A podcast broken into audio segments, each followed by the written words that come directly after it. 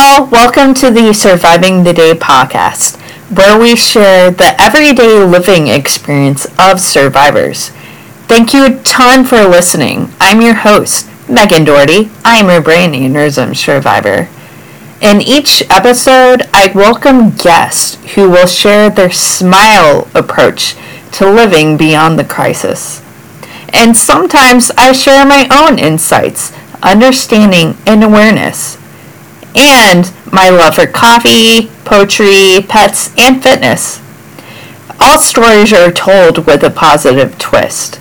I hope listening will help you discover your own smile story.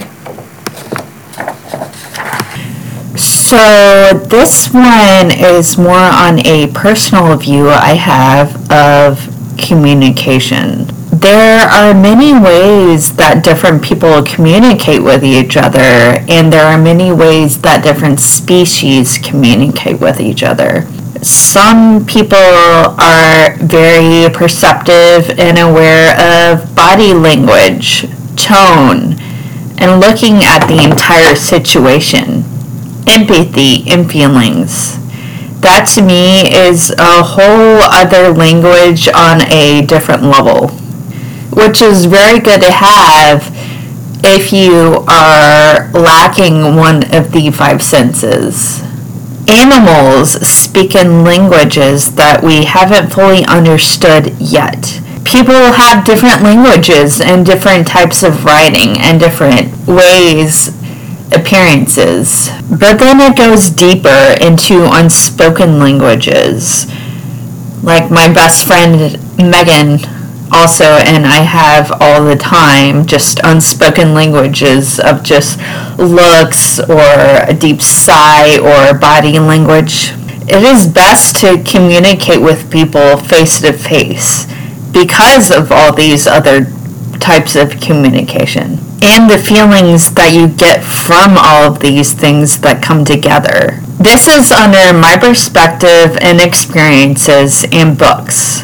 Communication for the hearing impaired is mostly sign language and reading, although lip reading and body language also play a big part. Braille and verbal are for the blind, but also body movements. If one of your senses isn't there, you tend to make up for it in other ways that are possible where your senses that are there kind of become superpowers. From my personal view, body language can be a language that can be used across the board for pretty much anything. And it can tell you more than the wording alone. You just have to be in tune with the subject and the feelings that come from the subject. When I first had this aneurysm, I couldn't talk and not that I fully remember, but I'm 99.9% sure I can write either. And it's still to the point where people cannot fully read me with my motions because sometimes they cloud my language or my thoughts or how I really feel. Communication has to be more than just looking at a surface. It's more than just even 3D because it's more sight, taste, feeling, everything around you. So I guess that would make it more 4D than anything. Communication also has to do with the thought pattern of the people who are communicating. Today, we seem in general a little bit less interested in reading into how other people work and their brain and their function and what they think of first or last or how long it takes them to really grasp an idea. And this lack of understanding can actually make it harder to communicate. To where sometimes you just fear how others will react by what you say. Not necessarily the meaning in your heart, but the actual words and the communication that you use, which is personally why I'm really good at reading people, but sometimes it's hard to be in a conversation, and I find that very difficult. everybody's brain works at a different speed, and sometimes it can be difficult to find respect and understanding in other people. Moments like those make it harder to communicate because you feel so much pressure on you for that. And just because communication is difficult does not mean that you are less intelligent than the other people that are. It's just everybody has a different academically gifted area versus a learning disability area. In elementary school, I was both LD and AG. I am AG in math and LD in reading and writing and spelling. But because of this aneurysm and not being able to communicate as well with people in general, like even to now, I can't always think of the right words to say at the right time. I've actually become a bit more in tune with my emotions and the emotions around me. My problem with that would be the fact of verbalizing it. I become one of those when I feel other people are tense, then I act a bit more standoffish. Now, I'm sure that not all of that comes from brain trauma, that's more of an age factor. But the brain trauma would play part in my automatic reactions to the situation. But the one thing you have to really realize from those type of situations, it has to do with the context of the subject. Delivering the actual subject in the conversations can also be difficult. That would have to do with the subject, but also more of your feelings that doesn't really have to do with the language or the writing. That would have to do with your feelings and the feelings of the person who is receiving the information. Personally, if you overload me with too much information, either I will block you out or I will become irritated irritated with you and also with me because I can't contain all the information. So to me, it's easier to focus on the person versus the subject because I find people very, very interesting and very entertaining. Communication is very important in our world. So is showing empathy and understanding and listening to people and actually acknowledging what they say. I feel as people in general, we all look for acknowledgement. We all look for someone to actually get it, to understand, versus feeling entirely alone in situations but also the feelings that come with what you are communicating. From my perspective, over the years, communication has meant a lot. Um, from all the way from when I had the aneurysm and waking up from it not being able to speak or anything, but also not really being able to process words. Although I was in the hospital at the time, and I can't fully remember that the how it felt at the time, so I can't really tell you everything that was going on in my head. But I can tell you that I am 99.9% sure that my thought patterns that were going on my in my head were not at the same level that they are now. And that is the other issue, the level of intelligence of the people that you are communicating with, the language that you use.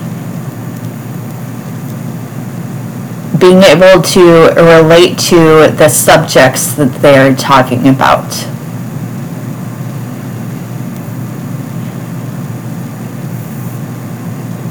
Here's something to think about.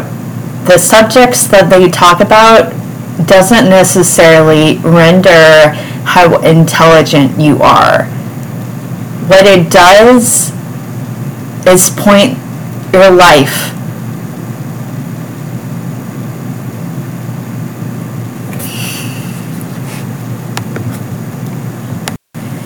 is justify what you see as important, what your life revolves around, what you have time for in your life.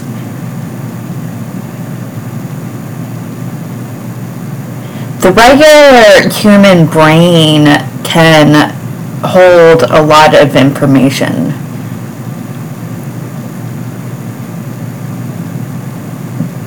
Once you have a brain and you have brain fog and you have been through brain trauma, then you are unable to contain as much information. Instead of having a brain like a sponge, your brain is like a brick. If you forget what people told you, it doesn't mean it wasn't important to you. It doesn't mean that you weren't listening to them. It just means that you forget. There is not really a rhyme or a reason to these things. It happens, and it irritates you along with them. But this is when you use ways to work it out. Ways of communication, like writing yourself notes or leaving yourself notes on the phone, finding simple ways to remember things like at a certain time at a certain day you have to take your pills. Or at a certain time on every day of the week wait for a call expect a call from this person. Routine is key. Repetitive is important. Emotions are important to involve in decision making it is complex at times to get in people's heads who have any kind of issue, whether it be from alcohol, from drugs, or from brain trauma. It is difficult to get into anyone's head at times who does not have any of those issues everyone's life is different. Everyone's experiences are different. Any form of trauma comes from memories or emotions. And sometimes the best way to take these on is by listening and hearing and feeling for the person who is going through it. In some situations, one form of communication is not enough. Sometimes it is good to tell the person something and then text them later or write a note. It all depends on the person's mind and the person's past and how they take in the information.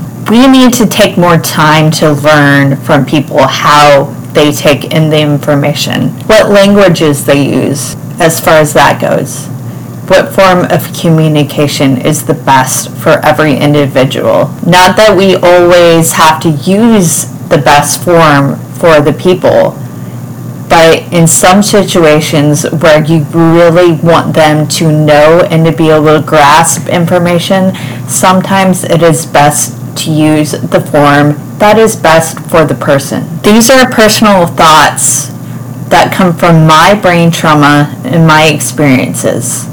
And I hope that these thoughts help you guys to be able to look deeper into this kind of situation and to survive the day. Thanks, guys. Have a good one. Surviving the day. Thanks, y'all, for listening to the Surviving the Day podcast. I hope it offered you insight and motivation to help you survive the day. If you like this podcast and to enjoy even more chat, coffee, poetry, and workout challenges, please subscribe and feel free to follow me on Facebook at Never Stop Trying Surviving the Day and Instagram Never Stop Trying 00. Also, If you feel so inclined, please feel free to donate to my podcast. You can find me on Buy Me a Coffee. All links are shown in the notes.